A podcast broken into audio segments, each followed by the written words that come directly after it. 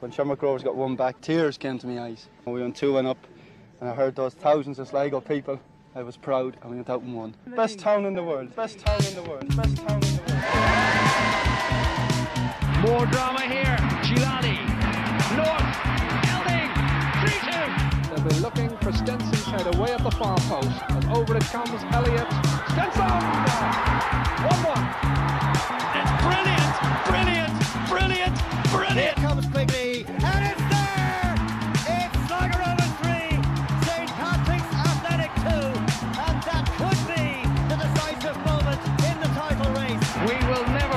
This day. There is still time, not much of it. On my watch, we are in the third minute of three minutes of injury time. You can hear the home fans encouraging and cajoling their team for a late, late match winner here. The throw in is long from Perk, headed up into the air by Toal. Cleared away further, a few metres further by Jimmy McGonigle. It's all hands to the pub now for Derry City defensively. Rovers trying to find a late, late winner in the fashion of Paddy Kirk on that left hand side. Might come here to Keena and Keogh combining. Jimmy Keogh again turns one way. Jimmy Keogh! He has done it! It's a beauty from Grange's Seamie Keogh in injury time. What, what a goal! A goal! What a goal! Seamie Keogh wins it for Sligo Rovers, right footed, high into the right hand corner since he's come on the pitch, Austin, he's he's been he's been really really clever with the football. And again, there he didn't panic. He worked his opportunity, worked the space. Really good cent- low centre of gravity and a fantastic strike. And all the Sligo Rovers players sprint up the field and threw themselves on top of Seamie Keogh like a full-time melee. And it's I, I actually think that Keogh can't believe what he's done. It's actually emotional for Seamie Keogh, the goal. He is fist pumping. He puts his head in his hands, and there's the whistle for the end of the game. And Keogh jumps into the arms of Aidan Keena. He can't believe what he has done. Derry City don't know what's hit them. Seamie Keogh has hit them, and Rover Sean Connor have won this game tonight by two goals to one. I did say it, Austin. I thought they'd get one more opportunity. I said there was only one team. That's the commentary from Ocean FM. Austin O'Callaghan was joined on co-commentary by Sean Connor. Uh, wonderful, wonderful commentary from Ocean FM, and it uh, it epitomizes the uh, the night that we had on uh, Monday in the showgrounds after what was an incredible performance, uh, an incredible evening, great atmosphere, a great buzz, and now that there's a positive buzz around the place, we've got all the boys back in the pod. Magoo's here, fair weather supporter Magoo. How are things? That's not bad. Sun is out. News back. Sean Dunn is here. Sean, how are you? How could you complain? It's great to be back. And obviously, Gerry's here through the good times and the bad times. You can rely, rely on Gerry O'Conor. Gerry, how are you? Yeah, good, Connor. Just uh, good to see the boys come out from uh, the, behind the back of the couch. um, yeah, look at uh, the commentary was, was, great. I'm sure most people heard it now at this stage. It was across all the social streams. Fair play to the club for uh, getting it out there, and it, it was um, it was it was just it was just magic, and the the buzz and the atmosphere. And um, we'll hear it from some of the shouts in the shed end a little bit later on. Like there there was just Magoo. I suppose we'll go to you first. It was just it was a real special atmosphere, wasn't it? Yeah, it was unreal. Like especially like for a Monday night, you never see, don't really see things like that in a Monday night atmospheres and a buzz around the place like that in a Monday night. But it just goes to show you like the the, the crowd will feed off what's going on on the pitch, like and the performance was brilliant. So that just feeds up into the stands. Everybody was excited and like last minute goal. Like so when was the last time we had last minute goal like that? It was yeah. great. Yeah, like pity, was, it's a pity it wasn't Saturday night and we could have drank all night, the whole night through. yeah, but like my fear was that he was going to play another sixty seconds, would be under the cosh for, you know, for a minute, and God knows what would happen. But um, fair play to the ref, he blew it up straight afterwards. Um, we've a lot to get through. Obviously, um, since we last spoke to you, um, as everyone knows, Liam Buckley is departed the club by mutual mutual consent.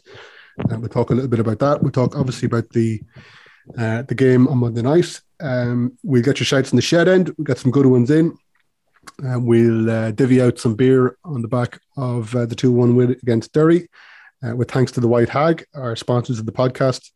And um, we'll have our second part of the Gavin Peers interview, not to be forgotten, uh, in all the, the rigmarole of the last couple of days. And we'll look ahead to Friday night's game away to UCD, which will be uh, John Russell and uh, Ryan Casey's second game uh, at the helm. The other thing that we just want to mention before we press on is um, on Wednesday night, tomorrow night, in the library in town, Sligo Library, uh, there is a special event um, with Paul Little. Paul Little is the uh, author of In the Shadow of Ben Bulben, uh, uh, Dixie Dean's time at Sligo Rovers. It's a book that he brought out a number of weeks ago, and he'll be speaking with uh, Osty O'Callaghan, and that is at half six in the library on Wednesday. That's May 25th. So probably today, if you're listening to it, if you listen to it on Thursday, if you listen to this on Thursday, you've missed it. Um, well, where do we start? Where do we start on this? Um, uh, I suppose what were your, what your I mean, I suppose we're, we're all in agreement. Look, we've been speaking about in the podcast for the last number of weeks. Um, Sean, it was the right time for for Liam Buckley to to move on. Yeah, I think it had just come to a natural end. Really, I'm glad it ended the way it did. It ended amicably and not with the people roaring and shouting from the stands or anything like that. It didn't get bitter. Um, as apparently Liam took it as a gentleman that he is, and he seen it as the for the benefit of the club going forward. And I think it's it is it's the right decision. And uh, nobody wants to see anyone lose their job, um, especially in this volatile football world. It's not easy. But um, look, it has. I think even last night kind of proves it was the right call because just you could see even there was a a new lease of life within the fan base and the players on the pitch. Yeah, and I suppose nobody's going to forget, um, or everybody has recognised the work that Liam Buckley's done over the last number of years. Um, the phrase steadying the ship has been used a lot. Uh, he probably did a little bit more than that in the context of the managers that, that we've had previous to him. Um, the quality of player, player that he's brought in has allowed us to put in performances, or has kind of facilitated the club to put in the performances that we saw uh, yesterday evening. And I guess, excuse me, that that what we saw yesterday, Gerry, is uh, it just kind of sums that up, and that um, we we need to, like we said last time, we need to be able to capitalize on the quality that we have to to get those sort of performances that we saw against Derry. Yeah, and look, in fairness to Liam, you know, he's. I know we've said it something times about staying in the ship, but that's essentially, you know, what he done. Um, but also he brought us he brought us on and he brought us on in a in a good way. Um, you know, every year we we got better and better. Um, unfortunately, this year it just didn't transpire. And look, that's kind of that's the way football goes sometimes. And I think Liam, you know, would recognise that himself that you know it had come to come to the end. Um, and as Sean said there as well, look, it's good that it was a mutual agreement and that you know, it wasn't dragged out or for anybody's sake, including Liam's, because he's too good of a, a man and too good of a gentleman to to go to go down that route. So look, um, and I've no doubt as well that Liam Buckley probably will do just as good a job at the next club, but it just had come to its its natural life, and uh, it was time to move on. Do you think Magoo will see him elsewhere in the league again? Um, I don't know. It's hard to know, really. To be honest with you, I, I would wouldn't say it'd be for the lack of offers. I'm sure there'll be lots of people who would be looking to get a man like Liam in. Yeah. Um, whether he wants to go again would be the next thing. Like, but you know, I, I like Gerry. I'd say wherever he goes, he will do a, a good job. Like I think when Liam came into us, he was the right man at the right time.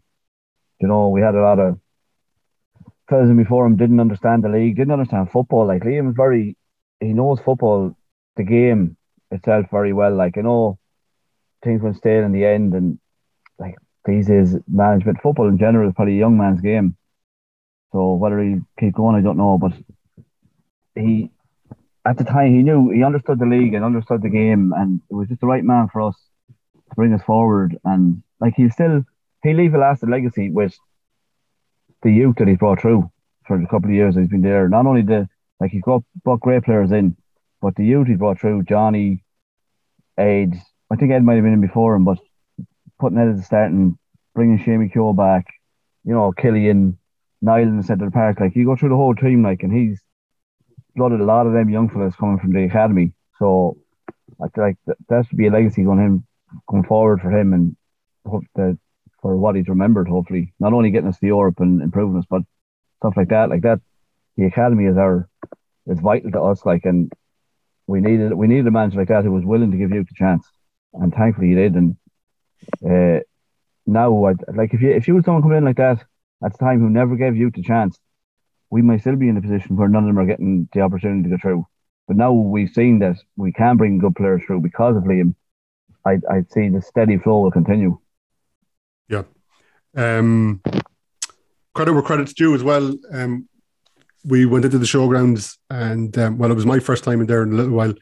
Um, Gerry, the pitch looked very, very good, and it played very, very well on Monday night. Yeah, it's it's back to back to its best and probably better even. Um, look, the obviously it took us a while to, to catch up with uh, where we wanted to be, but the work that was put in, you know, like those guys out there every night after every single game, whether it be the men's team or the women's team, out with pitchforks and turning sods and doing dances on the pitch to try and get the sods back into place. And, you know, um, fair play to everybody that's to put their, their shoulder to the wheel and then great decision in bringing in uh, just more experts to to to get it where where it is now. So I think we're going to reap the benefits playing football going forward. Um, it can only be a good thing. Plus, as well, they have to give another. I know I said it before, but another shout out to the fire brigade. Like they were there early yesterday evening, uh, hosing down the pitch, um, and you could see it really, really helped to to quicken the play and suited us down to the ground. So it's a you know it's amazing all these small little things between fellas putting back uh, divots after every game, the fire brigade coming in, watering the pitch, like it just totally epitomizes the spirit of a community club. Just you know, all those little things just add up to to Sligo Rovers FC. Uh, Magoo, the style of play that we saw on Monday night, the pitch played a big part in it, obviously, but it it was that kind of direct football, and the ball moved at a speed that really kind of set the tone for the whole game. And that's uh, from the off, we were absolutely on it. My fear was that we wouldn't be able to maintain the energy levels for the 90 minutes, uh, but we did that uh, and then some. Um, but it was just the, the, the speed of passing, like the, the, the, setup of the team, I suppose, was, you know, the Liam Buckley could have picked that team. Um, but it was, um, it was just the attitude on the pitch yeah, everything everything was. Uh, I'm the same as you, Conor. I thought we are never going to keep this up, but we were getting stronger as the game went on. Like, um, but everything was just a quicker tempo. Everything the the passing was quicker, uh, the closing down was quicker and more aggressive. We were we wanted to do things quicker. Uh, free kicks, throw-ins, kickouts, uh, even crosses into the box were earlier. There was men getting into the box. It was just you know, we really we looked like a team that wanted to go out and play and enjoy the football and with a real intensity to us. And it was just great to watch. Like it was great to just go back in and enjoy a game of football. Like me and Gerry were just saying near the end, like we were, you know, about the goal that we gave away. Going, fuck that goal. Like apart from that, like Derry had a few half chances, but we fully deserved to win, and we were just lamenting about only a flash stupid goal. But it was like the game was still enjoyable, even if we had to come away at one one. And I think that's the big thing. Like we we just haven't enjoyed the last few home games and or a lot of the home games this season. It was just great to get back in and enjoy are, the football away on the games? pitch. Are the away games, yeah, but yeah, you can you can have something with them like to kind of ease the pain. Yeah, I think for I think for the first fifteen minutes, the crowd were kind of were a little bit quiet and apprehensive and kind of waiting to see what would happen and how the players would react. But you know, 10, 15 minutes into it, they could see the players were up for it and as Magoo was saying there, like the crowd started to feed off the players and and vice versa. And I think the crowd, you know, like we were myself and Magoo were saying, come 70 minutes, we're kind of thinking that the intensity levels might drop off. But that's really where the crowd actually came into its own. And I think they actually pushed the lads over the line. Like the whole ground was absolutely bouncing. For a Monday night, like it was unbelievable. And one feeds into the other. And I think the crowd actually pushed the lads over the line in the end. Unbelievable fans. Um, yeah, the, the, the crowd were great. We'll talk about them in a in a minute. Um, the, the the goal, the the well, look, we'll do this in order, I suppose. First, the uh, Gary Buckley's goal. Uh, I didn't know if it was an OG. Uh, it was messy, uh, but we'll take it. I, I know it came off. It came off uh, Gary in the end. Um, It was like it was a messy goal, but it was a Bebeto celebration. yeah, yeah, yeah, yeah. Uh, yeah, it was, it was, it was. Um, yeah, it wasn't the finest goal uh, I suppose we've seen, but we, it was the pressure that we were putting onto them, and like I don't know, like Derry were that Derry were bang average. They were absolutely bang average for that game. I don't know if it was completely down to uh, the pressure that we put on them, or if like uh, in the second half, your man uh, McJannet was in front of me. He was at uh, left back. He was just really bad. Danny Lafferty really poor. Um, I think a special a special mention for um, for uh, for Morahan in keeping Patching completely out of the game. Like Patching was almost in a sweeper position for most of the game, as far as I could see. Um, so I, I, I, the, we won't talk about Derry too much, but I, there, there were there, there's not like they're, and they're on a bad run as well at the moment. I'd say there's I'd say Rory Higgins is feeling serious pressure up there. Magoo. I was just going to. I was just going. I was just going to say that he'd be a man coming under pressure soon because like Yeah. they didn't. You would expect them to have more like us and coming off for a team that's supposed to be going for a league, like are trying to be. Like we all know who's going to win the league, but you know, in their own minds, to, to, to be thinking they're going for it. So they're coming off the back of a couple of bad results that they would have more about. They didn't. They didn't put a tackle in on us in the first half. Yeah. Like I know But I that think we were good with like- our one or two touch passing, but they didn't get near us. Yeah, but I think we kind of underestimate ourselves though sometimes too. When when we beat a team, we're like, oh, they're shite straight away. But that's the same Derry team that we played only a few weeks ago, and they were fucking unbelievable. We Because- didn't allow we we didn't allow them to be good. Yeah, exactly. No, we didn't. But I'm, I, oh. I, I, I, I understand we outplayed them, but I'm saying that you would expect them to probably be more aggressive and physical and, and want to put it like I would say that Higgins. It looks to me like the players are getting bored of him. Like Gerry says, Gerry said to me yesterday, you couldn't listen to that fella for too long. Like, and I think they're fucking bored of him because. I- put- I said last year about him, if you remember, I says he's a he's a Kevin Keegan type manager where he'll come in and roar and shout for six months and gee everyone up and get everyone behind him for a wee while, and it all just peters out after that. It only lasts so long. He's actually not very tactically minded. If you even listen to him, he's he, he's he's boring to listen to. What Sean, did, they, just- what, what did they try and do on Monday? But try and play long balls in behind Yeah. us. But I that's all think Sean. I think Sean made the point there on the the last time we played Derry that just about Higgins and the team and so on and so forth was that um they come at you hard and fast for the 15 first 15 minutes and after that then they start to run out of ideas Yeah. and I think that's kind of what happened last night and in fairness we came hard and heavy at them as well and like at the start it was like it was like a basketball game. It was up and down and it was up and down. But after a while their momentum momentum started to kind of peter out. And I think it is they are like kind of all guns blazing first 15 minutes. After that if something doesn't happen good for them they start to run out of ideas. And I think that's Sean you said that the last day But that's even you look at last night, like, you know, we pressed them so high. We they were looking to play out from the back, and we wouldn't allow it. yeah We wouldn't allow it. Like you look at most of the time there when they were trying to play out from the back, Bolger was up beside Kane at times. Like Yeah. when have we seen that this season? Yeah. You know, like he was I- I- he played like a man possessed last night. Him and Niall Morahan were unnatural in the centre of the park. Yeah. And I- McDonald I'd also I'd also say just because he was he was in front of me for half the game, but um, I thought Karl O'Sullivan worked really hard as well in making sure that there wasn't any t- attacks coming in or Mhm. starting from from uh, from a defensive position. I thought I think in fairness to him, he worked he worked very hard. there was no you couldn't question anyone's work rate out there last night. Each and every one of them were outstanding. I th- sorry, I know I missed a minute there, but I don't know. Did you touch on McGinty's save? No, I haven't gone there No. yet. Yeah, but like that's just just just touching on work rate is Will Fitzgerald for that. yeah I Yeah. think it'll fly under the radar just how good he was for that moment. Yeah, He he works his arse off to get back, and he just gives that little nudge with the shoulder. It's not a foul. It's it's never a foul, but he just puts McGonigle just off track and puts him into Yeah. McGinty's path. And I McGinty's think- brave as hell. I think Donald Kelly made that point um, earlier on. Um, not that exact point, but um, that maybe that's the difference as well um, to to the previous games in that you know Fitzgerald keeps going and keeps going, keeps going, keeps going, keeps going, just does enough to put him off. Egg comes out, saves it, and sometimes again those small things are the difference between winning and losing.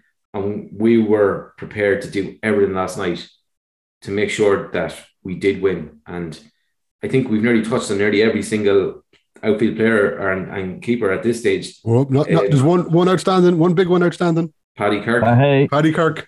Yeah.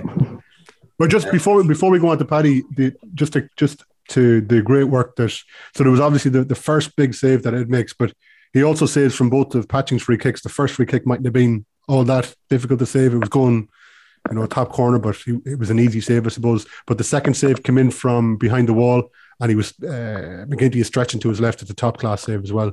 And he, he I'm sure he wouldn't have had a lot of time to see that. and Pat, good strong arm, and it went went out Yeah. nearly for a throw. Like really yeah, strong. that's just about the same ago. The way he parries it, he doesn't parry it back Yeah. into a danger area. He puts it out wide. You know, he keeps that the direction on it in the right in the right way. Proper save, like pro- Yeah. you know I mean? I thought Even at McLaren that, that was a very this harsh season. free kick as well. So it was. Ah, well, it was Soft. never a fucking free kick. It wasn't yeah. even a free kick. No, Fucking it was an joke. absolute joke. I think there was a booking for that as well, if, if I remember. Yeah, but that was for descent. All right, because was it was a forward. stupid decision. Yeah, Yeah. fair enough. Yeah. But was that no? Was that not um, uh, Bolger's booking? But that was Bolger got booked there No, for a was foul in that happened about three or four minutes beforehand. That was in the centre of the pack, though. Bolger w- Yeah. wiped Yeah. out your man just from Yeah. a wee mistake. Yeah.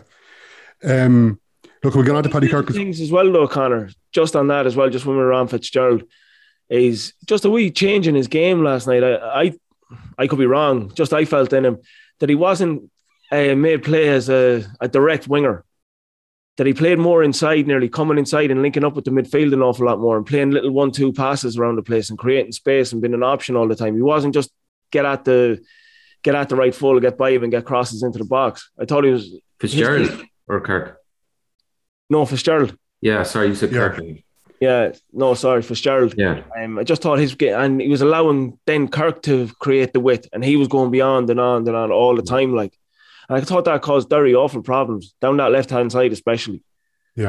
Uh, Paddy Kirk was pretty much faultless throughout the game. Um, he was audacious in some of his play. Some of the stuff he, he did, he like with a, the ball in his feet, putting the ball past the player and beating the opposition player for pace. Um, he, I suppose, what we didn't see is those massive tackles that he tends to put in, which is a little bit worrying from time to time as well because you never know how they'll go. But I thought he was really measured and like there was a huge amount of fight and. Um, again from like I, I would say maybe Horgan didn't have his, his, his greatest game either, but um, they they did allow they were both fullbacks were so much further up the pitch, and like Horgan played a role in the, the winning goal. He was there. Yeah. Uh, he might have put he might have even played the ball the in, assist. Oh, he, Yeah, he played the did ball in. assist, yeah. but just the both fullbacks got so far up the pitch. Sean, you were disagreeing with me there when were you, were you shaking your head when I was saying Horgan didn't have his greatest game? Yeah, um, I thought Horgan was excellent. I thought uh, maybe maybe a few crosses into the box were poor. His Yeah. delivery was off at One or times. two, he should have taken a touch. Yeah. And there was one he there was a couple where he clipped them in and should have maybe just hit them in a pace across the six yard area. But that's probably not a, that's not really his game. No. But um in terms of just being a right full, he was excellent. Nothing got by him. All night he was faultless in that regard. Defensively, he was brilliant. And again, his engine is just unbelievable. Yeah. I don't know how- I don't know what he's running on. But he just doesn't stop. Just, just, on, What- just on the goal, Conor, is it okay to? Are you go going to jump ahead? Yeah, like Well, not hold on one second, Gerry. Hold on one second. okay, okay. Um, just from a, a, a timeline point of view, the Just getting Derry goal, excited. The, huh? I'm just getting excited. the the Derry goal. Keep your keep your powder dry. The Derry goal. The, the the the flaw there, I would say, on our behalf was the kick out. Um, McGinty had two poor kickouts where he just the ball nearly went into into space with the height that he put on it. It came straight back at us. It caused a bit of a problem. But what what allowed the goal to be scored was a real kind of it was a bit of a, f- a fluky situation for Derry, and they just capitalised on it. The balls of a situation. It just comes in. Blaney might get his head onto it, and it kind of Buckley panics then to just try and put his foot through it and get it out. He blasted off Horgan, doesn't he? Yeah, he's he's doing the right thing. He's getting it out of harm's way. Like it takes a horrible deflection then of of Horgan and lands at the feet of McGonigle. Like it couldn't land any better. Like it was unbelievable. And McGinty was committed to it already. It was just it was an easy enough finish for him. He's so unlucky and it was so against the run of play and everything was so undeserved. It was horrible. But a huge credit to the lads. because what we've seen this season is automatically when someone scores against us, the heads boom straight down to the ground. Didn't happen. Did not happen. And with the crowd as well, the crowd didn't fall flat. The crowd got straight behind the team again. Everything went. It was. It stayed positive, and that led again. so well though. Yeah, I think they knew it themselves as well. I think Magoo that it wasn't a need for collapse, No. and here we go again. Like, because even when we scored, we didn't retreat. We kept going at them. Yeah. You know, we, Keep we kept the we tempo were- up. kept the tempo up, yeah, and, and still pressing. Nobody was making rash decisions and losing their heads just because we lost a goal. Like, it, you know, you have to come to terms with the fact that in football you're going to lose goals, like, and you have to just keep to your game plan and stick to your guns. And we done it, and the, and the pressing was still done at the right time and together, and nobody was losing their heads, and it was just great to see it all, all around. Like, it was just brilliant, brilliant performance.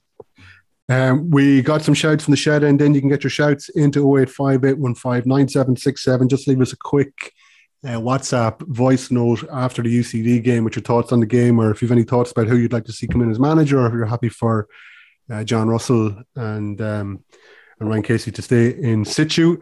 Um, let us know after the game 0858159767. We got a couple of shouts in. Uh, we got the first from former Sligo Rovers uh, striker Donna Oates and uh, he's followed by Dave McGee. How you doing, guys? Uh, Donna Oates here.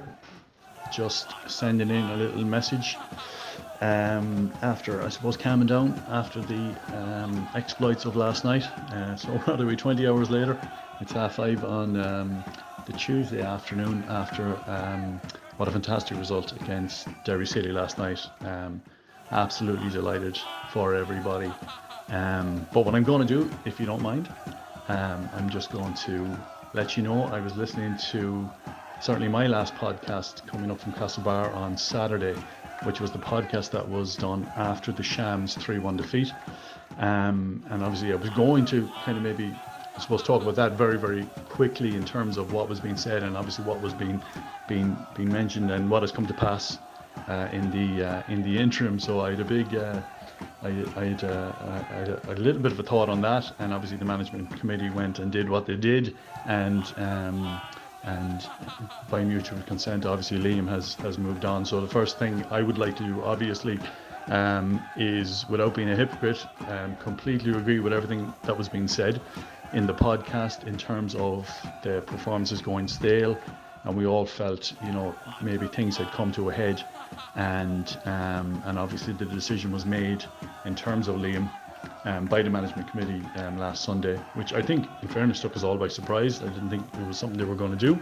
Um, certainly, the murmurings I was hearing that it wasn't going to happen, but it did, and certainly I would like to thank. Um, Liam for, for, for what he's done for the club over the last you know three three and a half years uh, in terms of getting us back to where obviously we feel we belong um, but again would agree that maybe for me as in football these things do happen and and and, and have happened and I think we, obviously now need to move on and uh, let the management committee do whatever it is they need to do um, so that's I suppose covers that. Um, in terms of last night, um, well, what can you say really about last night? It was a fantastic evening, I think, for everybody. I don't, don't think anybody is uh, will will will contradict that. It was a fantastic performance.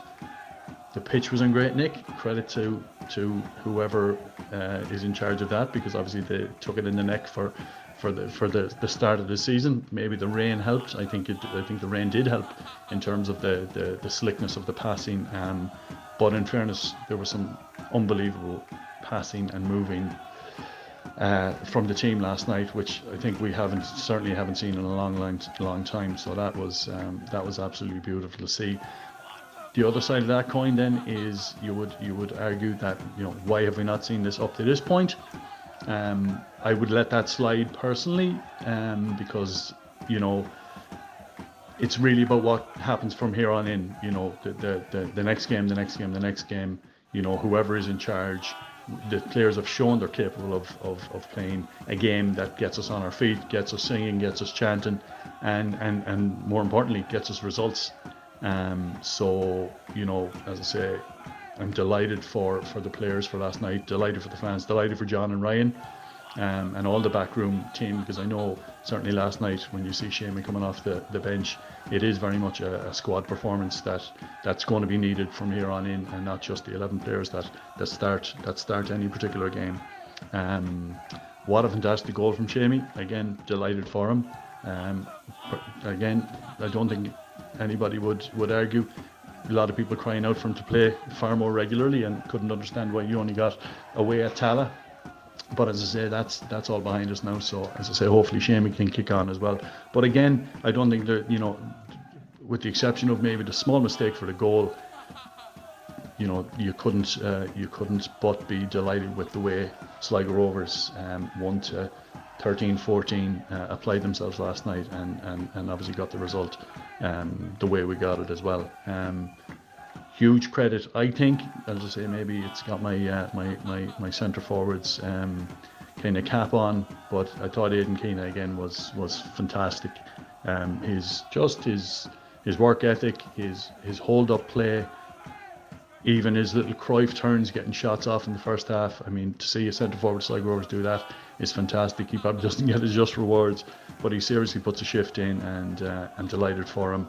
And delighted for you guys there in the podcast because, as I say, finally some really, really positive stuff to get your get your teeth into, and um, and I look forward to hearing it uh, when you get around to it. Thanks a million, guys. All the best. Bye bye.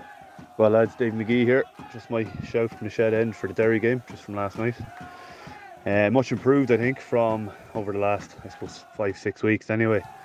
Um, starting from the back, really, McGinty was solid and commanding as ever in the air made a couple of crucial saves and was off his line fairly quick on uh, on two occasions as well to deny Derry goal scoring opportunities. Two fullbacks were excellent. They offered plenty of width and looked to try and get beyond their wingers at times. The first option for them over the last couple of weeks as well, throughout the poor run of form, was to look for a centre half. And I think the whole team was kind of guilty of that as well, where we only kind of done that when we really had to. We looked to play into into midfield again, um, in particular to Morahan and Bolger, and try and play out through them then as well. Uh, the two lads in the middle I thought were excellent as was Will Fitzgerald, more so on the left, offered a little bit more of an attacking threat to Karl O'Sullivan, but Karl put in a great shift again, working his socks off and, and looked to, to try and get in behind at any chance he got as well. Um, the major thing for me was when Keena dropped deep to, to look to get on the ball, um, as, he, as he always does, and, and puts in a, a, great shift again and, and looks to be an all round number nine, playing well with his back to goal and looking to link up the play. Adam McDonald was looking to get beyond him um, to, to provide that runner in behind and be the late man to, to try and arrive into the box or into dangerous areas. There was a there was a time there in the second half, I think, where he had got beyond the, the, the whole defence down the, the right hand wing, I think it was, and had acres of space. There wasn't a Derry player within 10 yards of him, but unfortunately the ball just couldn't be found. But look, it was a great performance uh, to a man, much improved from the from the last couple of weeks, as I said. And the main, main areas of focus for me last night that I took away from it was more intent and purpose on the ball. It was a lot quicker, a lot more sharp, and a lot more um, a lot more purpose to what we were trying to do. We are trying to play forward and not just keep possession for the sake of it and play around the back. Uh, shout out to John Russell, I suppose, for that. If he's he's got the lads up and at it after Buckley's departure during the week. So you know, onwards and upwards. Hopefully, this will be uh, an upturn in, in in terms of the style of play. A little bit more direct, but played some lovely football across the park as well. So you know, keep this going, see what happens. I know there's not a lot of names. Um, linked with the with the job. But you know, let's see what happens over the next couple of weeks. Get the interviews done and see what's right for the club moving forward. Shout out to the crowd as well last night, who were excellent. You know, they were vocal throughout. One of the nicest of evenings up there as well. So, you know, fair dues to everybody who's backed the club throughout, back the players despite them not performing. And you know, there's only one Rovers really. Keep up the good work, boys. We'll see you soon. That's a share from the shed ends, uh, 0858159767, or you can send them in the podcast at B-O-R-S-T ie. Uh, Dave McGee there mentioned um, two players we haven't spoken about yet. Uh, McDonald had uh, a very good game, loads of energy. Um, Aidan Keena as well um, was. Is, is, that, is that one of the best perform? Even though he didn't score, is it one of the best performances we've seen from him? It's his best performance. I think his best um, ninety minutes. Like usually, he yeah. he he did seem to run out a bit of a gas, but like even up until 80 odd minutes last night, I thought he was excellent. Yeah, in the second half when he broke away, uh, he like he made an opportunity out of nothing down the wing. Uh, you're kind of expecting him to put those away, aren't you? I think he had too much time to think about it. Yeah. I think you know you see a lot of his uh, efforts can be just off the cuff nearly.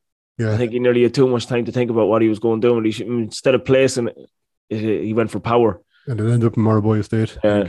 But he was, He to take nothing away from his performance last night. He was unbelievable. No. He was He let, he, everywhere. let, he let one fly. Um, me and you were right behind the jury. Remember in the second half? Yeah. And uh, only for a hit one of the Derry fellas who knew nothing about it. I how he said Oh that. yeah, he connected beautifully with it. Oh yeah, that was heading Yeah. straight for the top corner. Only for your man was in the way. This big fucking head or arse or whatever it was. But you look at it as well, though, lads. You see for Keena last night, look at the difference it made with us playing a little bit higher and getting Yeah. closer to him. Yeah. It gave him something to work with. Yeah, his he's pressing, isolated. wa- his pressing wasn't going, you know, it wasn't wasted. It was there was a reason for it because he was forcing Derry City defenders to make panicked passes, and then the likes of Bolger and Morahan were popping up then and winning the ball back again. And then if we he was an option then again to lay off and make runs in behind again. It was it was a brilliant, brilliant performance from him, but it was helped so much by the lads being up close to him. And you can go back and take a perfect example of what not to do was the Bulls game, where he was left isolated and there was miles of separation between the midfield and him. Yeah. And he was left to chase channels and nothing there. And even Yeah. if he got the ball, there was nothing coming towards him.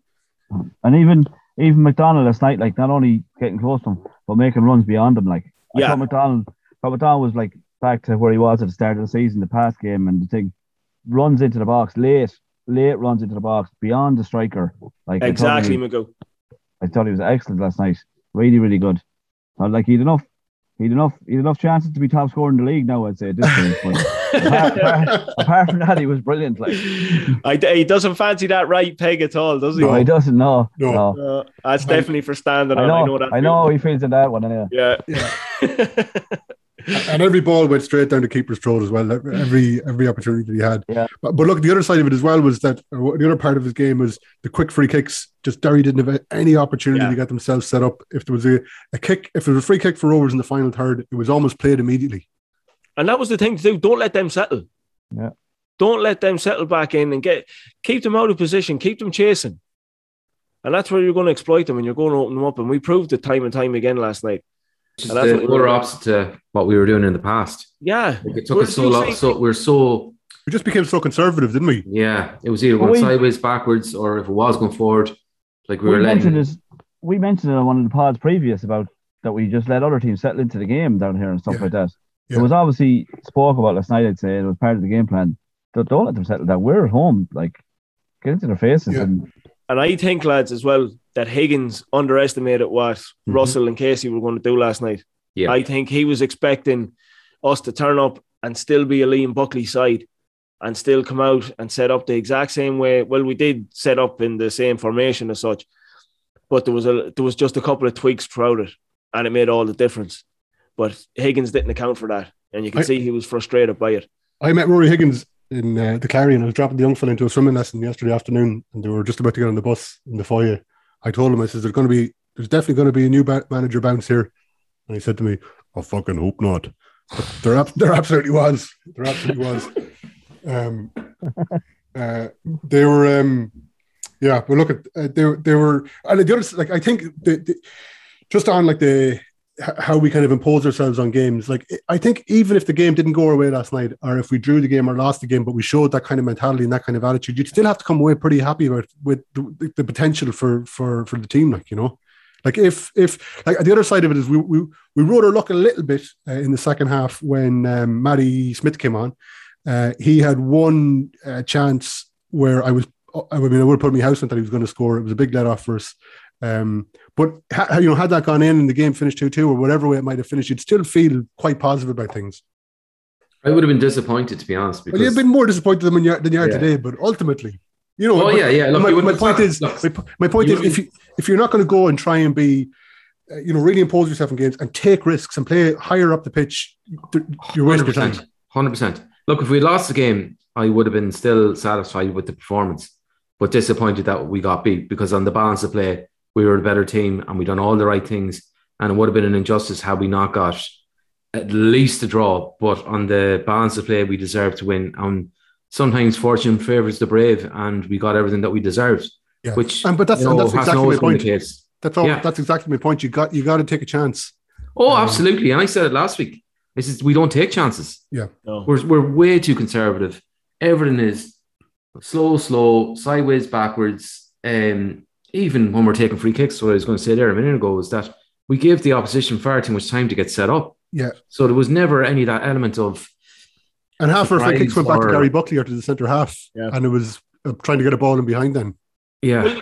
another go back and taking examples for all these is um, you go back to that UCD game where you're in the 88 minutes losing losing 2-1 and we're Yeah. about to play we're about to play a free kick back into our centre half Yeah, yeah. Yeah. and I it's only that- that the crowd tells Greg Bolger Yeah, to put the ball yeah. fucking forward Absolutely right. But I think trust comes into it too, lads, in that yeah um, maybe Liam didn't trust the players to do certain things. Where if you look at going back to where uh, Fitzgerald ran back the length of the pitch to to be a nuisance Yeah. uh, and put whoever it was going through, I can't remember, off.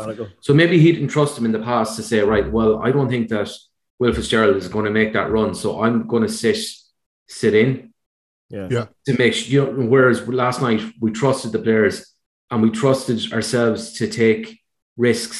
And again, if you don't take risks, you don't create opportunities and you don't score goals.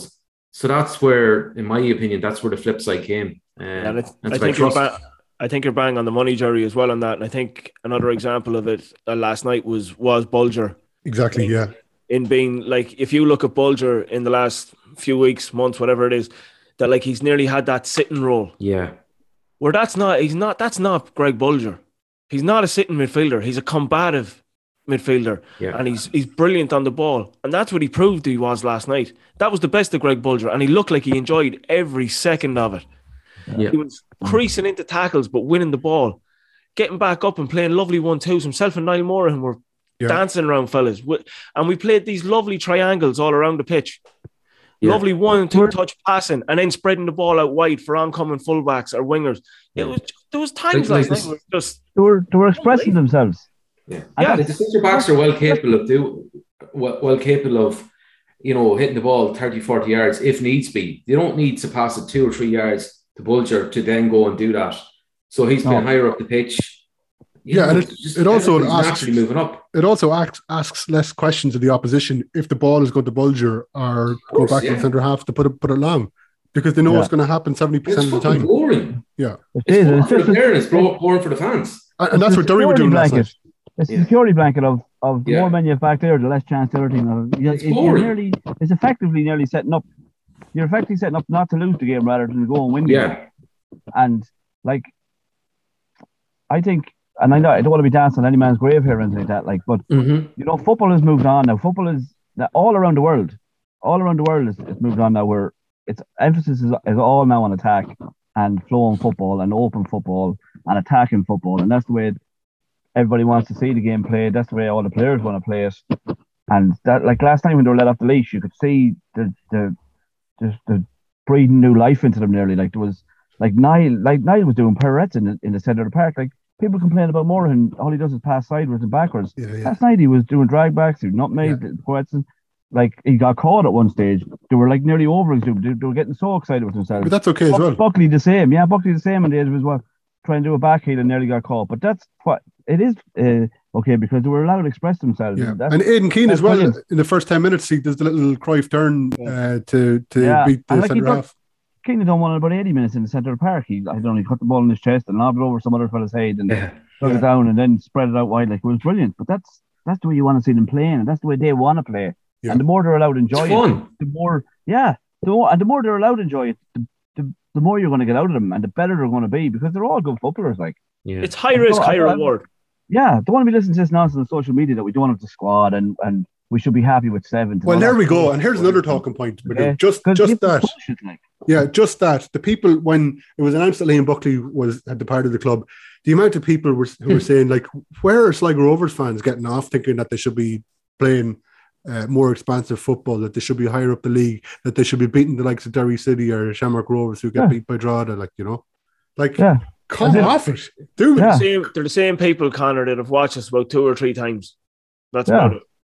Yeah, yeah, and I Like, they're suppose it's, it suits them for us to be you know playing within ourselves as well. Obviously, they're the same. They're the same people, right? That were given that same cliched uh, pre-match report for us. Uh, oh, you're going up against a Liam Buckley side, so it'll be nice and pretty football, all on the ground. Yeah, yeah, and, yeah, yeah. You know, we hadn't played that kind of football since maybe last season. Yeah. Now this Yeah. season has all been trying to be counter-attacking football and maybe play it around at the back. That was it, but it's not nice, clean football. But it's very much a. It's very much an. It was very much an attitude of how dare they? Who Yeah. the fuck do they think they are? They, yeah. they think they're over there trying to muscle in on us boys over here, like. Yeah. yeah. But Now, look, They the should proof of being happy the with their pudding. lot. Yeah, but Shelbourne, who were a, a newly put together team, basically a whole new squad, they had the right. The- oh yeah, Shelbourne should be up there. Yeah, yeah, yeah. Yeah, yeah. New manager, Yeah, new team, everything. Yeah, you can guarantee if Keith Long loses his job tomorrow, everybody was saying, "Ah, well, I suppose like they probably had to go because they should really be challenging for the league." Yeah. Like suppose this that with the squad they have, fucking bollocks with the squad they have. We have a, just as good a squad as. We have a better squad than both. Pats, Both of a Dun- shite squad and they're Dundalk. proving what they Yeah. have. But they were also comparing us with uh, like you're not as good as the dog, Bohs or Pats. Like fuck off, we're not as good as them. Yeah. Of course, we're every bit as good as them. Of course we are. And look at the, look at the state of Derry last night. Fucking hell. Yeah. Right, let's get stuck into the. Uh, But I just would make one more point before we Yeah, move yeah. on there. Derry, if any club that has notions, it's probably Derry. We've won more trophies than Derry. And to be Yeah. honest with you, we've won more trophies than most of those simpletons that are following clubs that are commenting on us. We're the fourth or fifth most successful club in the country. We've never gone bust. We never go out of business. We're always there. We're always in the top division more often than, than not. So, like, I, I don't know where to get And- this And we're never reliant on sugar daddies. yeah, I, I don't know where this this bullshit comes from. Um, but like a lot of these like fucking sham supporters and all that, when they started supporting the, uh, their club in the last ten years, we're going back generations. You know, so don't give us a lecture on what we should be happy with or what we should be content with. We Yeah, know so tell them, where we tell should us be. what we sh- be careful what we Yeah. wish for. Like, you know what we wish for. The Yeah. grass is all like the grass. The grass The is grass is always always greener. like- yeah, if any Fuck if off. any fucking club and supporters in the country know the grass is always greener, it's us. It's us. We're, we're we're usually on the side of the not gra- green grass. Yeah. We didn't have any grass for the first. We didn't have any grass for the first eight weeks. Exactly, yeah, sand is what we're. They're giving usually out when we don't have any grass, and then then they're saying the grass is always greener. But bear, We, bear in we mind, wish for, we wish for what we want to fucking wish for. Yes, you have the same Shamrock Rovers fans who had, had banners out only uh, a couple of years ago to get Stephen Bradley out of their club. Yeah. Yeah. Yeah. But even They're like, begging him like to stay. I don't want to be saying names and everything, but even like like Conan Byrne is a pundit and everything like that, and and he Ah, said, but he's- no, but he, he says like he said, and I do like I like He's a Conan Liam Buckley man. fairness. Yeah. He is. I like Conan Byrne. No, but he wasn't even that though, Conor. He he turned around and says, "You're buying players from, you're getting players from Finn Harps and Longford. How do you expect to be challenging? Such fucking disrespect from a Yeah. pundit of the league. Yeah. Like Shams, Shams buy player, get players from UCD. Yeah. That means they should be fucking challenging. Yeah. Like, Yeah. you know what I mean? Have a bit of fucking manners. Yeah. Fuck's Yeah. Like if I was if I was fans at Harps and, and Longford, uh, like I don't know why they weren't up in arms over what he was saying. Yeah. Afraid to I challenge. say all Dublin, them, all them fucking, all the other clubs outside Dublin just fucking let them fucking up the bomb them But, up. that, but that's but that's why then if we if Fuck's we if sake. we if we come to mutual agreement for Lane Buckley to move on, and they think, oh well, yeah, we should be happy with that, and if we don't if we don't they, they don't expect us to bite back. But no, if there's any club that bites back, it's always us. So. Yeah. Anyway, let's stay on a positive note. Oh yeah, no, but like you have to not Yeah. be negative. No, but yeah, like- you have to fight your ground and have to, you know, fight your corner too. Like so, Uh, I think let's get let's get we're well, stuck into we're well the- capable of doing that, anyways. let's get stuck into um, the uh, the additional time, uh, ninety minutes plus. Uh, the the the buzz around the showgrounds was it was amazing, really, and it was like it like from what we had, and we've discussed this already. I know, but from the attitude that we as supporters have had to the whole thing over the last number of weeks, in contrast to the the singing and the roaring and just the the buzz around the place and the way we like the the fans uh, on Monday night, I suppose, have to take some uh, credit as well for creating that atmosphere to allow the team to do what they did and to keep going. Like as I said at the top of the podcast, I was worried that we wouldn't have the legs to do the ninety minutes. We absolutely did. Uh, credit to John Russell and Ryan Casey for the substitution as well. Uh, Seamie Keogh comes on. and Killian and Killian Healy. In and fairness. Killian, Killian Healy, yeah, who has loads of legs in him. Yeah. Um, but Seamie had, had he had the first opportunity, which was very similar to the goal, And I think after that, Derry were spooked. And for um, like the, the, for the goal, the ball starts out on the left hand side. I think it's McDonald who plays it to Horgan, and Horgan plays it into uh, Keogh. And I think it's it might be Toal or Patching um, on the edge of the box. They're afraid to go near him. They've got their hands up in the air, Yeah. and he's in that penetrative position, and they're like they're just they don't want to go near him, and they've already seen what he can do, and he does what he does. It's it's it's just an amazing piece of play, and again, it shows bravery. And I don't think there's anybody who you you wouldn't want anybody else to, to be in that position than Seamie Keogh on that night. I think as well. No, but the, the composure and the courage he shows in that position, where he's he's dancing around defenders and that low center of gravity. It's great when you see footballers like that that have that low center of gravity and they're just dribbling in around players, turning them left, right, and center. But when it comes into a position like that, and he knows, everyone knows, like you're in the dying seconds of the game. And more often than not, a player is going to absolutely smash that ball at the net and make sure it, it just hits the target. He just cushions that into the top corner. It's a beautiful floated finish into the top right hand corner. It was just everything about it was unbelievable. You think he'd been on the pitch the whole game, not just fresh off the bench a few minutes. It was it was sensational. It was delighted for him. And I t- tell you one thing: when you get a winner like that, it hits different when it's a local that does it. Yeah. Oh yeah. And, and, and with the season that he's had as well, Magoo.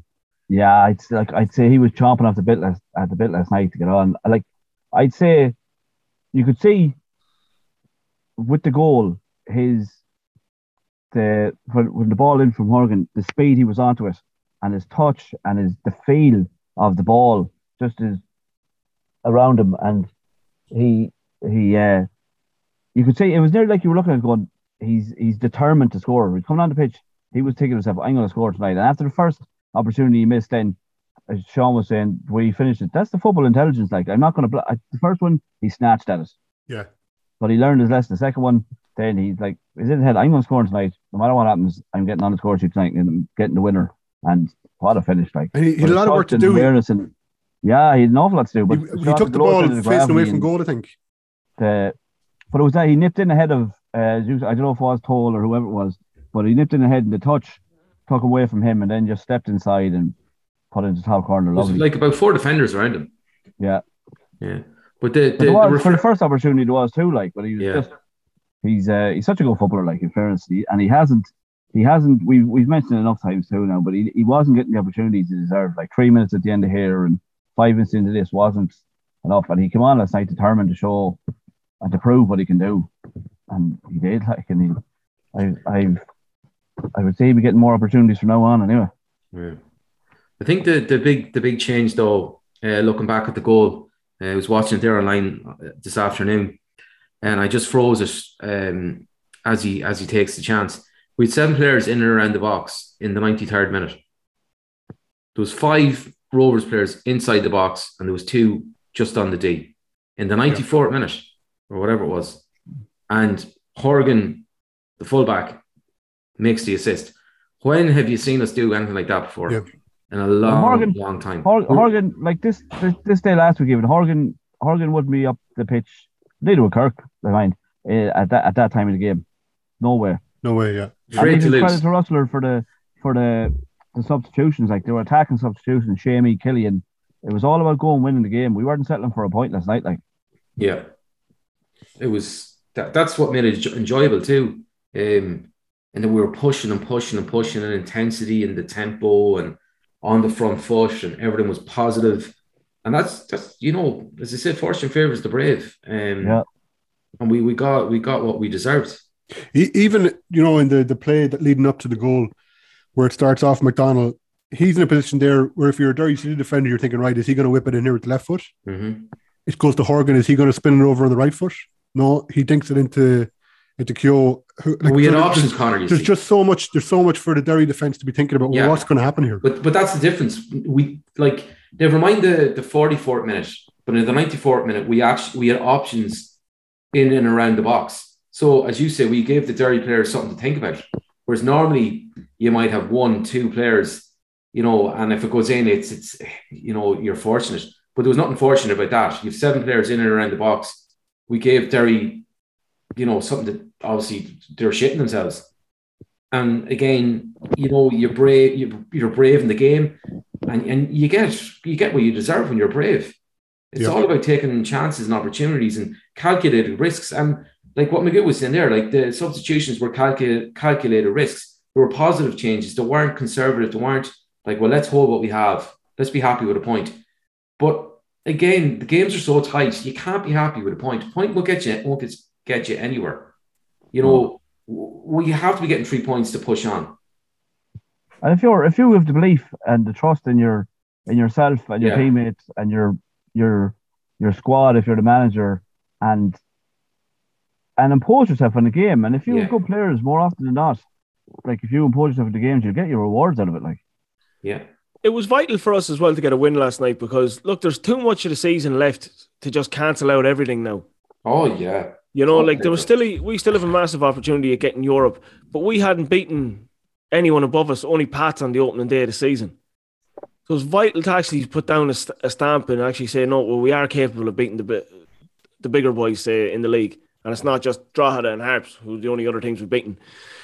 So like it was huge for us to get that win last night, and huge for the lads to get that win. So even for them going forward now. But look, it comes to UCD on Friday night. You know, that Well, you that'll tell a huge, that'll tell a huge tale now Yeah. of where we're at. Um, yeah, uh, absolutely. We'll talk about the UCD game after we hear from Gavin Peers. We got the second part of his interview uh, that we did with him. Myself and Gerry spoke to him last week. At the end of the interview, uh, he talks about um, his interest in going into management, um, which might be interesting. Don't know. Just just putting it out there. Just saying it might be relevant. I don't know. I don't know. Uh, here's Gavin Peers, uh, the second part of his interview. After this, we will talk about our next game away to UCD on Friday evening. Uh, Paul Cook uh, exits uh, the following season. Ian Baraclough com- comes in.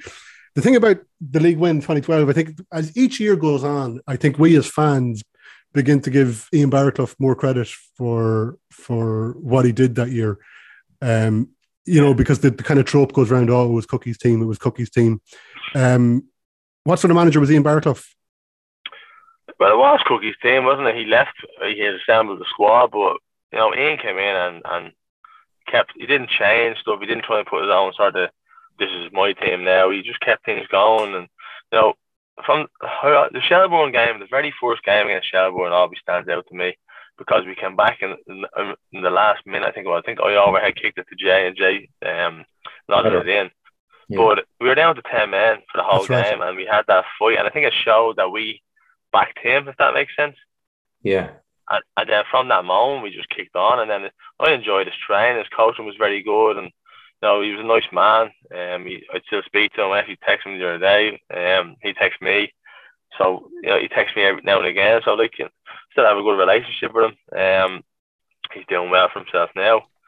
Uh, I, I suppose. I suppose. Um, like I don't I, like the, the fact that, that Paul Cook left was probably no shock to us because I think it was a bit it was protracted in the end, wasn't it? But was um was it a very different environment after Ian came in?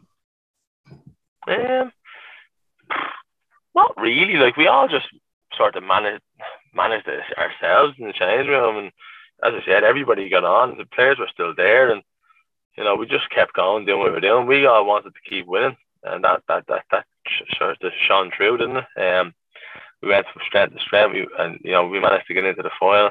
I think did we finish third or second that year? I'm not sure. Um, but yeah, we all shown it, and everybody's rolled their sleeves up, and you know the, the amount of last minute winners we scored that year as well. Yeah. Uh, UCD stands out. I think UCD twice, wasn't it? That was with ten men again. Well, I, Um, I remember at the start of the season we must have gone must have gone seven or eight games unbeaten, and uh, we well, I guess uh, like did, did you did you feel very clearly at the start of the season that this was going to be the year that you were going to win the league in 2012? Well, we were just knocking off results. We were wins and then late minute winners, and then so the result that stands out for me would be Cork away. I don't know why it stands out for me. It was nil all, but they were doing well at the time, and it would have been. It was always a tough place to go. We went down there, clean sheet, had chances, um, but just was we came away not losing, and we it was that was really towards the end, and it didn't allow uh, Pat to, to sort of catch us that much and it just stood out for me. And we were getting closer and closer to the end, and then obviously the Pat game come up, and we beat them at home. And lifted the trophy. Um, it was a good, huge relief, I'd say. yeah, um, you, you featured in uh, Oisin Moran's documentary recently as well that, that that looked at that day in particular. Um, I suppose it's hard to imagine us winning the league any other way apart from apart from you know that sunny day in the showgrounds and Raf doing his thing. Like to to, to think, I think I think it was Drogheda we played the next following that. Like the Yeah. even just the idea of you know if we didn't get the result that we needed against Pats to have to go to Drogheda to win the league, like it just happened in such a, a perfect way. And Dra- Drogheda were doing well. I think they finished in Europe then, didn't they? Yeah, So it Yeah. would have been a t- it was a tough place to go. And like, luckily, we went there and we had to be on the beer all week, and because we lost in the end, you know. So we had Yeah. to get it out of the way. Yeah. And then I think we lost. Did we lose to Shamrock Rovers in the end in the last game as well? yeah, we, Yeah. probably, we probably did. Yeah, yeah, Yeah, we were we were uh, enjoying ourselves for two weeks. yeah. Uh, Yeah. like you, you won the, the, the FAI Cup again against uh, Drogheda after extra time. Uh, was that the was that the, the, the final where you ended up in the car in the corner flag? Was that the Yeah, final? And then and then I ended up in a stretcher as well. Um, Right. Yeah, yeah. I think it was it the second goal, Nordy's second goal. I just joined the car was there. Do you know what? In the game, I was saying if we score, I'm getting in that car. yeah. And then yeah, I ended up in the car, and the steward pulled me out. of it. Yeah, yeah. But, Uh, uh, we were we were a mad old group. To be fair, we had great Yeah. crack. Always Just- taking, always having the, the slaggings with each other, and you know, if you watch the first goal, Norty's first goal, you see us all run over to the the what you call them, the advertisement boards, and just that relief and frustration. which We all just built with the board and the noise. I remember doing at the time the noise of it. The, the steward shit herself really. She did. She jumped, and then not Danny eventually slips as well. Down if you watch it back, it was funny like watching it back. But um, there, I think it was just the relief of scoring. Once we scored, we knew that was it. Uh, Like when we score, we just kick on then, Yeah. yeah. Um, and, and we, we did. And I suppose uh, they were down to ten men from that, and then uh, I done my crucial then, and then it was ten all, ten men on each. that's right. Yeah. Um, and I was in the, the physio room and I was watching the telly in there and I was like, oh no, we need to get back on the pitch, need to get back on the pitch. And I was like, oh, it's all right, it's all right. And I went, can I go back on the pitch here now? And I stood up to walk and my knee was just wobbling everywhere. And I was, oh, better not go back on the pitch. yeah, yeah. Um, like, what what are your standout memories from your, your time in the showgrounds? Um, what what is it that is it the, the league win or what what or what's I've got, I've got so many good memories of the place. You know, it's hard to say. You, you talk about the league, the cups, the for then. For me, it's the group that I was with as well, and the friends I've had for life. You know, Danny Doyle, Blinks, and that. And I still talk to Keno and that. Jamie Guinness, I was talking to him last night and stuff like that. So like, we still talk to each other. We've won together, and um, I suppose like lifting the trophy with Danny in his last game. It was you know, lifting that together was really a standout moment. Um, I look back at it, I think the pictures come through my head, you know, when I'm coming back after my crucial and my son standing behind me looking at me going back on, that was a standout memory. Uh, obviously the semi final goal, uh, the first trophy, playing I suppose, playing against United in the Aviva, that stands out. Um, although the what happened, but Mayor, that, that you're playing against the Premier League champions. Um, And how, how do you how, how do you look back, how do you look back on your career now? Like, um, obviously when you were when you were a kid going to Blackburn, um, you know it's Premier League, it's like the the the bright lights and all that. How do you reflect on your career now after all you've done? Yeah, um, good career. Um, I suppose when you look back at it, uh, I don't don't really think too much about it. I'd, I'd be one of them that plays it down a little bit now. Uh, as in, like, I, I have a bit of stick and a bit of crack with people, and I'm like, yeah, put your mouths on the table and this and that. But that's only just jokes. Um, but I suppose But when when you're going to, when you're standing in front of a 14 year old who's involved with the you know the under 50 FAI under 15 team, Yeah. like you have to have a presence insofar Well, as Well, it you, came up. It, ca- it actually came up um, over there when we were on a walk on one of the days off, and I was chatting to a few of the young lads, and they were asking me, like, they were going through my career basically. They must have, I don't know if they googled or whatever, but they were talking about like you know, oh, you won the league and you done this and you played against this person and Rooney and this and that. So they must Yeah. have been looking at pictures or something like that. So I suppose straight away you sort of have that that they're looking up to you? So you have to sort of be professional and and lead the way and stuff like that. So, but then you've got Sean St. Ledger there as well, who's Yeah. you know international caption. You know, I suppose I would have played against Sean when I was at Mansfield and he was at Peterborough in League Two. So Sure. you know that's the the, the differences and the bit of luck that he's pushed on and I've gone League of Ireland. You know, so Yeah. um, that you- little bit of luck, that small bit of differences, and you know, but like he's a good lad and had good uh, good time over there with the, with all of them. You know, it was, it Yeah. was great crack and it was good learning off different people. You know, Jason is uh, brilliant at what he does, and I learned a lot when I was over there. Uh, you're probably the finest header of a ball that I've ever seen. Anyway, do you do you do you, do, you do any sessions on heading balls with young lads? No, no, I don't. No, um, I don't. That's, my head's uh, my head's probably swollen there from, uh, from that that many balls I've had. Yeah. Uh, Um, just very you're not finally. allowed head anymore. Well, that's it. Yeah, that's the other side of it. Yeah. Um, uh, after your, your League of Ireland, so obviously you left Rovers, you went to you went to Pats and you went to Derry. Um, but I suppose you you did kind of you went out in a high up the north. Um, you signed for Well, I've uh, won a trophy at every sort of club I've been at, bar Pats. Um, I've won the EA Cup at Derry yeah and uh, the Irish Cup at Glentoran. You know, yeah. So like it, it's it, you've had a like only many people, many professionals can only kind of dream of the success that, that you've had. Really, on reflection. yeah, uh, you don't. I I suppose, yeah, yeah, they can, yeah, if they, if they want to. You don't, I don't, like, I didn't really look back at that. I was just looking forward at what's next, what's next, what's next, and anywhere I go, like, like I loved Glentoran, um, and I suppose that I probably should have stayed, but it was getting too hard for me with the job and travel, and you know, it was easier just to come down nearer to Dublin. Yeah. Um, we still talk to Mick, uh, and it was good time for Mick, and I suppose it was probably that was probably yeah, that was probably a little bit of regret, but we can't look back. We keep moving forward, and then what's next, you know? And I suppose I'm enjoying myself. Uh, obviously the under 15s there. I'm coaching the Shels 19s as well, uh, and then obviously my FAI job. So I'm, I'm in a good place. I'm doing well, and I suppose just it's a case now just going from strength to strength, and you know what's next then after that really. And what, Um, what are the long term ambitions? ask me that. Uh, I suppose because you've played and you've won, you've and I suppose captain leadership, all that, blah blah blah. You always want to go further and have a go at winning stuff, and you know you'd always look to try and step into management if possible. But I'd like to possibly go as a coach first, if that makes sense, and you know just to learn the ropes and not jump in. And you know it's a short time if you go in and you do poorly. Um, so trying to be calculated in everything I do, if that makes sense. So Well, to be a case if, if you go, if you go in under someone experienced and learn and have a two or three years under them and then look to go in.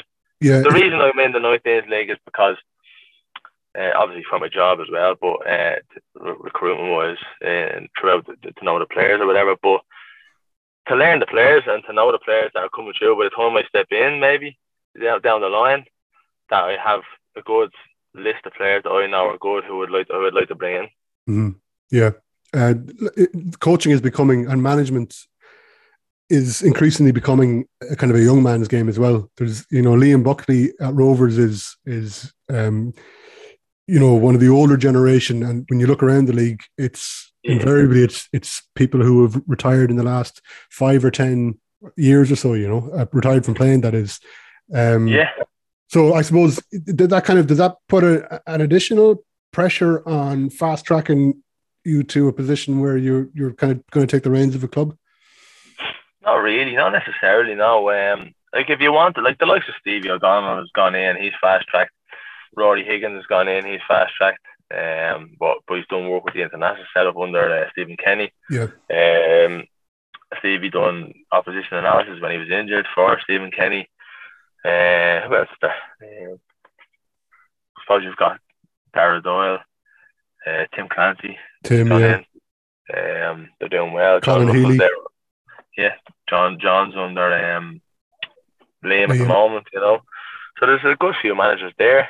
Um, So yeah, no, I, I don't feel I don't feel uh, that I'm that I need to get fast tracked. For me, it's a case of getting the experience. Now I've done this is my second year in 19th. Um, I know a lot of players now, um, and I've got some into the first team. Well, we've got some into the first team uh, here and another first teams.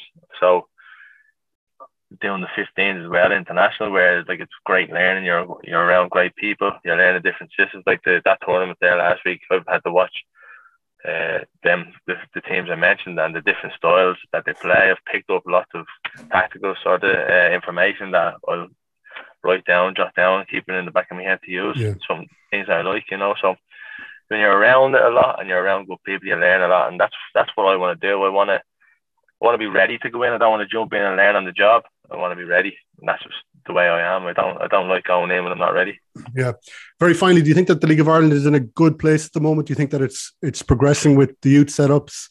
Uh, yeah. uh, or is it like is it improving at a pace that you'd be kind of reasonably happy with? Yeah, it is. Um, you know, like I can I can speak for I suppose Shelbourne there where I am. There's, there's a lot of good people in place there now. There's a lot. There's a good uh, sort of system in place, the, the, management and that, and you know, Collie Barnes doing a great job there. Um, and obviously Duffer's in charge of the first team, and I would have been on the same pitch as Duffer last year, coaching one half, and he was the other half. So, you know, we're gonna have a good relationship with him. I picked up a lot of information off him, and he's sort of a good sort of mentor as well. Um, would speak to him as well.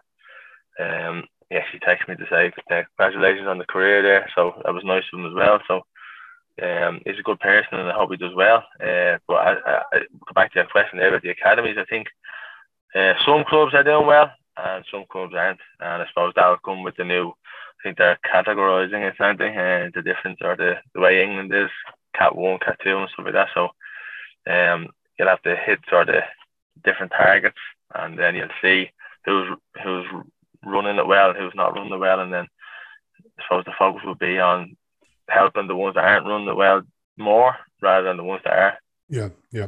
I think it'll take a couple of years before the money actually kicks in with players going away, and then things start to get better. But I suppose with the new person coming in, new director of football, um, hopefully that'll that'll kick things on as well.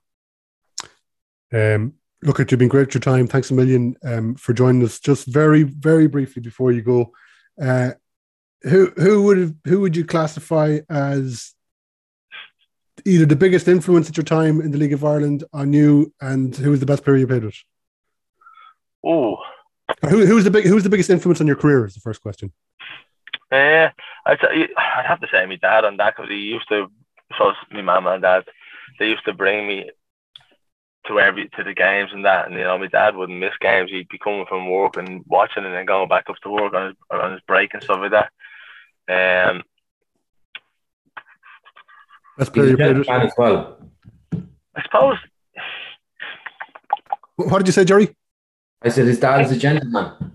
Yeah, yeah, yeah. Oh, you met him, did you? Yeah, yeah. I'm in plenty of Oh, time. yeah. Yeah. Sorry, yeah, sorry, yeah, sorry, yeah. Um, I suppose I'd say um, Cookie had a big influence. To be honest with you, um, just the way he was, and you know, he, he got close to my family as well, um, and then we were all close to, to his family. So I would have thought of him as like a father figure as well. Yeah. That, I- that makes sense. And then I suppose playing wise, you'd have to look at like you can't really look past. I know Seamus uh, goes on about oh you got me a move and this how he'd be messing, I'd be slagging him and that, but like Seamus has a great attitude and he always had that attitude and he had that drive. And I suppose you can't really not say he's the best player played because he's the Irish international captain. Sure. Yeah. You know, but you've, you- you've got You, you knew Ryan and Joseph and Doe as well. you knew you knew Seamie was going to go to the top. No, no, No? You, you, you didn't then. Um, you know, I think I remember when we were in the 23 squad together and he got left out. Um, and I, I said to him, I said, just keep going. And then he was going back and forth to Celtic and Birmingham, I think it was. And then there was no boy, And then Everton came and then he didn't look back, did he? So, Yeah, and he- ripped it up No, in Blackpool on loan, didn't he? yeah, yeah, he did. He did. Um, he's got a great manner about him. He's very professional in what he does, and you know, he's he's a kind person. I met him a couple of weeks ago in the in the hotel, and you know he's still the same person, and you know he's he just even the way he speaks. I think you'll you'll see him as a manager. Um, in no so, time, yeah? I think whenever, whenever he has to do stuff. Yeah, You, you think so? I do. I do. Yeah. I think he just he speaks really well. He's he's had some very good managers to learn off, um, and I, he has that drive as well. You know. Look at Gavin. You've been great with your time. Um, we wish you uh, all the very best in your coaching career. Unless you're up against the Sligo Rovers team, then we don't. Um, we thank you for um, for all the years of service that you put in the showgrounds, um, for playing a part in all the trophies that um, you lifted, um, and all the good memories that that um, that uh, you helped us all experience. I suppose over the the many many years that you were in the showground. So thanks very much. no problem. I was only doing my job. all right, Gavin. Thanks a million. Great. Cheers. Thanks, lad. That's Gavin Peers. Thanks again for Gavin's time. It was good to get chatting to him. And um, who knows? Um, we uh, well, I'm sure we'll see him in the showgrounds in some shape or form in the future. Will he be in the home dugout? Yet to be determined. Um, right. So just uh, before we move on to the UCD game, uh, just a note uh, on uh, John Mahon, who played. I think he played the full game for St Johnstone last night in uh, in a game that will see them stay in the the Premier League. Yeah, am I right in saying that? Yeah. Yeah. And uh, according to social media, he had an absolutely. He was in beside Cleary, I think. Were they playing a back three? Do I, am I remember Back that three, correctly? yeah. Back he was three, left yeah. sided centre back. Right. Okay. Um. So yeah, he played the full game. I mean, he has. He's got. He's got very few chances. Um. I think he's come on. Uh. He's come on as a sub in a number of games, but um. Not even Hopefully. Conor. Huh. I think I think he only came on as a sub once and started twice. Right. Okay. Yeah. Judging by the reaction of social media, their fans, it was nearly like they were seeing him for the first time. Yeah. Yeah, yeah. So that's so you one fellow said that, uh, that John Mahon's some player. Like, Yeah. never seen it before. So Yeah. So um. Fair play Right. to him. It's the right time to make your impression, isn't it? Right at the end of the season. So going into next season, is going to be high on the priority list there. Like, Yeah. yeah. Um. Yeah. Anyway, just thought I'd. He done, a, Um, he done actually he done a really good interview as well um, uh, after the game on the St Johnstone uh, channel. It's probably on YouTube if anybody wants to check it out. So spoke I really, put it up. really I put it up on the group earlier. Oh yeah, that's right. Yeah, so we could probably share it uh, on the the Borst socials. Yeah. So yeah, uh, Just remember where he learned his trade doing interviews. This was his first interview on the podcast. that's right. Yeah. That's right. We were all very impressed with him. yeah. Um, yeah. Uh, also, Gerry, uh, we're going to give away some beer thanks to the White Hag. We give away beer uh, at each Sligo Rovers game or after each Sligo Rovers game. We ask you to uh, predict the score in our beer score compet- beer scorecast competition that goes out on our social streams. And uh, do you have a winner to hand, Jared? Yeah, so uh, the winner of the case for the game last night is Joe Sheridan, who predicted 2 1 to Rovers. So Joe's a great Rovers su- supporter. He's in exile up in Donegal, the poor fucker. But Oh, God love him. yeah, so we send him a case beer to cheer him up. Yeah. Uh, well uh, done, Joe. There was a lot of there was a lot of correct entries, isn't there? Yeah, there was. There was, uh, oh, geez, I'd say about at least a quarter of the entries were predicting a 2 1. So, um, yeah, Joe, and Joe's a, a great junior footballer and his in, in years gone by and a great Sligo man. So, well deserved and a great Rovers supporter. And nice to be giving beer away on a Rovers victory instead of to Yeah, exactly. who's predicted a Rovers Yeah. loss. And for, yeah, exactly. Yeah, yeah, yeah. Um, we'll be giving away more beer on Friday night uh, after the UCD game. But before that, keep an eye on our social ch- uh, channels and use the beer scorecast hashtag and put in uh, your prediction for the game. What do you think the score is going to be or the final score is going to be? And tag the trust and tag the White Hag Brewing Company at the White Hag, and that will uh, get you in. Um, okay, so UCD on Friday night. More of the same, please. I guess, Shaun. Absolutely. You go in with that same attitude, same desire, you brush UCD aside, easy money. Um, a little bit of a worry with um, with Garry Buckley. He went off. He walked I- off okay, I suppose. I wouldn't take any chances with Garry. You have Nando there as well that slotted in perfectly again beside Shane. So I just go with them two. I wouldn't take any chances with Garry. It'd be unnecessary. You should have enough. We shouldn't be dealing with the same thing we were dealing with with UCD at home a few weeks ago. We should be we should be swatting UCD aside. Um, Gerry, will you be going up to this game?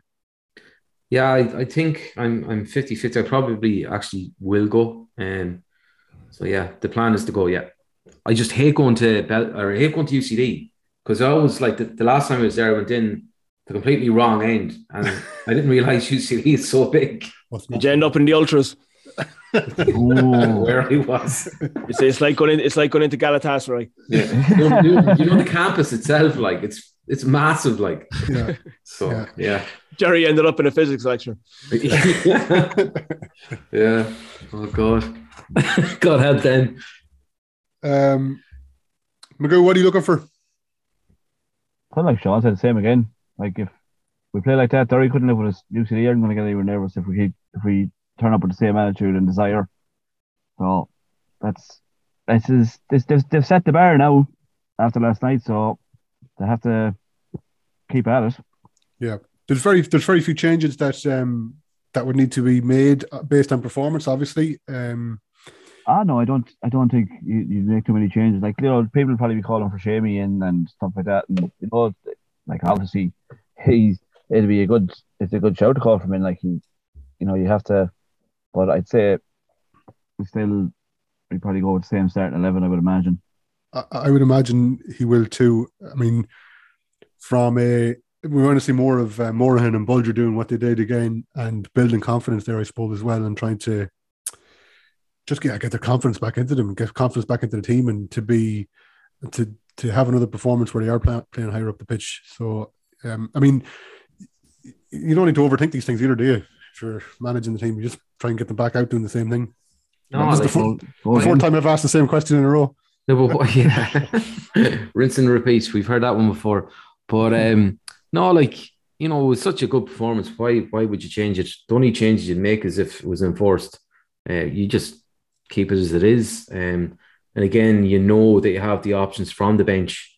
Um, you know when and how you need them. Um, so I'd be very confident going into it, keeping the same eleven, and I think you know that builds that builds confidence too within the players and in like I think there was too many changes um previously.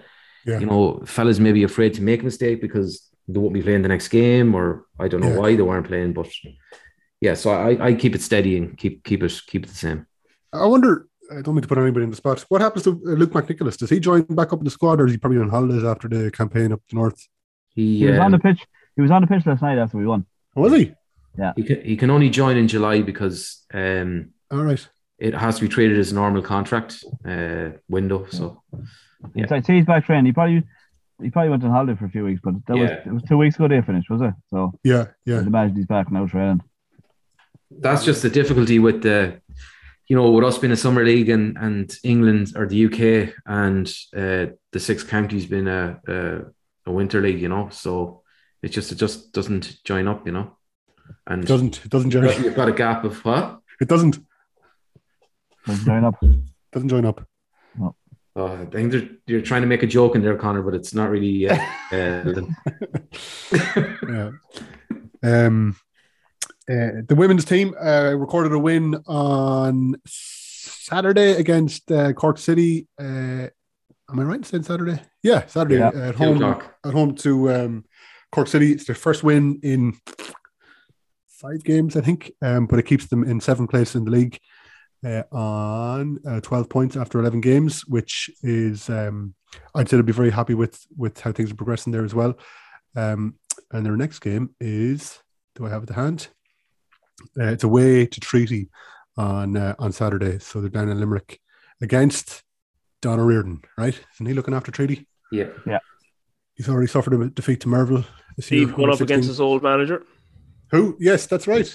Oh yeah, yeah. yeah. Steve O Steve is doing an amazing job, though, isn't he? Like in fairness, they're exceeding all Unreal. expectations this season. Well, like Yeah. they've, they've, they've, averaged, how well they're developing. they've averaged a point a game in Yeah, the it's first season in the league. Like that's it's madness. Yeah. No, I was Um, expecting I was expecting them to get a I could have got one or two hammers, but I was expecting them to get a good few hammers. And but they're not. They're, they're very competitive.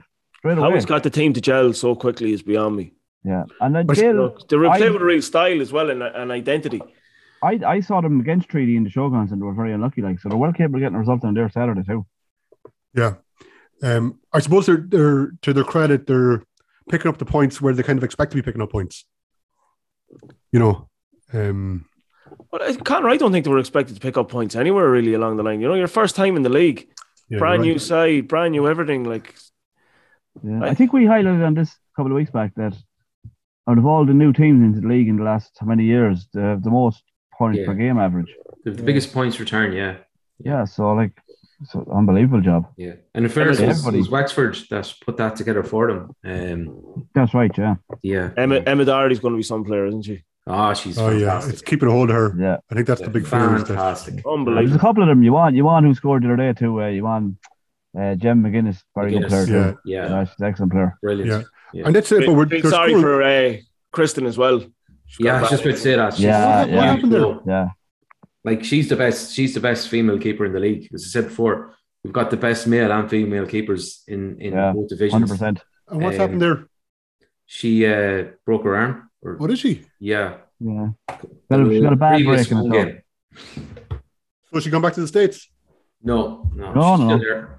All right, okay. But she's involved in Irish under underage setups. I- I Yeah, know we, yeah, we spoke like- about that in the past. Yeah, but she and if she's yeah, so ho- hopefully she stays remains involved. But they're scoring goals all the And time. she does. She does a lot of coaching and stuff like so. She's still there involved daily at training sessions and all that as well. Like so. Yeah. Yeah, yeah, yeah. Seems to be a real positive influence on the team and Yeah, and on women's football in general. Uh, as you know yourself, Conor, just Yeah. been involved with Merville. You know, she's taking sessions there and, and things like that, and just uh, she's someone that the, the young girls can really look up to and aspire to to be like. You know, um, Well, just on that, Gerry, like, the, the importance of the Rovers having a women's team at the moment and the amount of girls, um, Mm. just like speaking from from our point of view in relation to Merville, and I know Yeah. it's been replicated around the league, particularly in Benbulben and Strand, St. John's now as well, where a lot of the clubs now have that strong cohort at you know under 10 under 11 under 12 and the the league the sligo leitrim league, league now have a decision to make as to how they're going to structure are they going to put leagues on for every age group um they used to do it every other age group like they'd either go evens you know under 12s under 14s under 16s or they go odds but Yeah. now there's there's that popularity in the girls game uh, within sligo leitrim um that um you know they've decision to make but what i'm saying is you know it's it's no mistake either that they're that rovers women's team is you know helping to influence that and Yeah. the women's Oh. team obviously obviously the clubs have been invited to games um rovers players are you know coming along to training sessions and it's just part of the whole kind of system i suppose It's unbelievable how far it's all come, hasn't it? yeah You know, like, like I go, I think back to when I was a young fella, and like a women's team wasn't even in question. You had a couple of girls that might join in with you the odd time. Like Yeah. I remember, like, and it's it's unfortunate as well because there's actually been some brilliant women's players that have been bypassed now. Like I even just think off the top of my head, the likes of Claire Stallard and Rachel Skeffington, they were quality. They were better than half the lads around the place. Yeah. Ashton Waters. Yeah, and they never got to Yeah. never got to play it properly. Well, Ashton, Ashton is, is, I was talking to Ashton there down in O'Neill's a couple of weeks ago, and uh, we were just chatting about women's football and, and all that. And I just said to her, "Look, Ashton, you were a trailblazer. You're ahead of your time. Um, absolutely. I, like she, she would have been out playing with us on the street in Maugheraboy playing football, and fuck, she she was good, man. She was good, and she would have been younger than us as well. Yeah. So, um, but just I'll give you a, a, a stat that's going to blow your mind, lads. Conor, you know this already, but just at Merville, we this season gone by, we had more uh, female players registered than boys. Wow. That's how big it's become. It's exploded. Women's Yeah. football and girls football. yeah Who would have ever thought in in your forty year history of Merville United um, that you would have more girls registered than boys? Yeah Gerry, that's exactly what, like I grew up. I I played with Merville all through my youth and everything else. Yeah, And that's what I'm talking about there. Just the likes of Claire Stallard and Rachel Skeffington, they would have been around. And that's there was never any team for them around. Was- so to hear that that's now the case where it's now overtaken is insane. yeah, Yeah. And you look at, I know, I don't know if you saw it, I'm sure you did see it, um, Amandine Henry's goal in, for Lyon in the Champions League. Oh, Did you there's see- something else. Oh my God, I've never seen anything like it in my life. But you look at The look at the Nou Camp. Look at look at the Nou Camp for the games for the last few European games. They've hit the ninety thousand. They've been at full capacity. Yeah. Yeah. just that goal. Like she wins the ball, she goes through the player, wins the ball, and then she must be 35 yards out and it's into the top right hand corner. Unbelievable. But yeah, look at so um um yeah, look at best of luck to Steve and um and uh, the girls on Saturday down in Limerick. And any other business? Oh yeah, I think uh, we're bringing out a bucket hat. Um, Alright. So if anybody's interested, just give us a shout out on on socials if you're interested in getting one. So uh, just trying to get a feelers for the numbers and things like that. And uh, yeah, so just another just won't make a huge amount of money off it, but just kind of chipping away. What do you want to do a rundown description? It's black, is it? Yeah, it's black uh, bucket hat, which uh, the old uh, Sligo Rovers town crest, old Sligo Rovers FC crest, just in red stitching. So it'll be pretty pretty simple, but I think that's pretty that's the kind of beauty to a lot of stuff that we we put out. It's kind of kept clean and simple, and you know. Okay. Um, thanks again to our sponsors, the White Hag.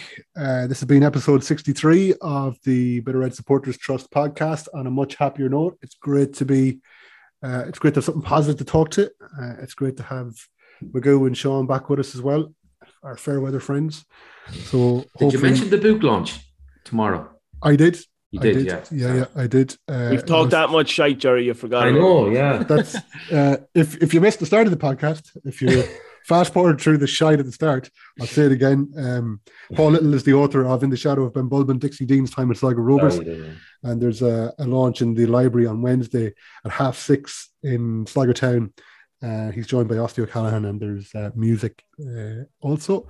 So if you're around town, uh, get around to that. I guess bring your own cans, and um, there's no cans. No cans. That's why you have to bring your own. We're meeting in uh, the Leitrim in the Mall beforehand. We're getting a bus down. Uh, Dooley's doing a bus down. Yeah. Okay. Uh, look right. That's the, that's the wrap. Thanks a million, lads. Thanks, Shaun. Cheers, lads. Thanks, Gerry. Thanks, lads. Thanks, Magoo. No better, lads.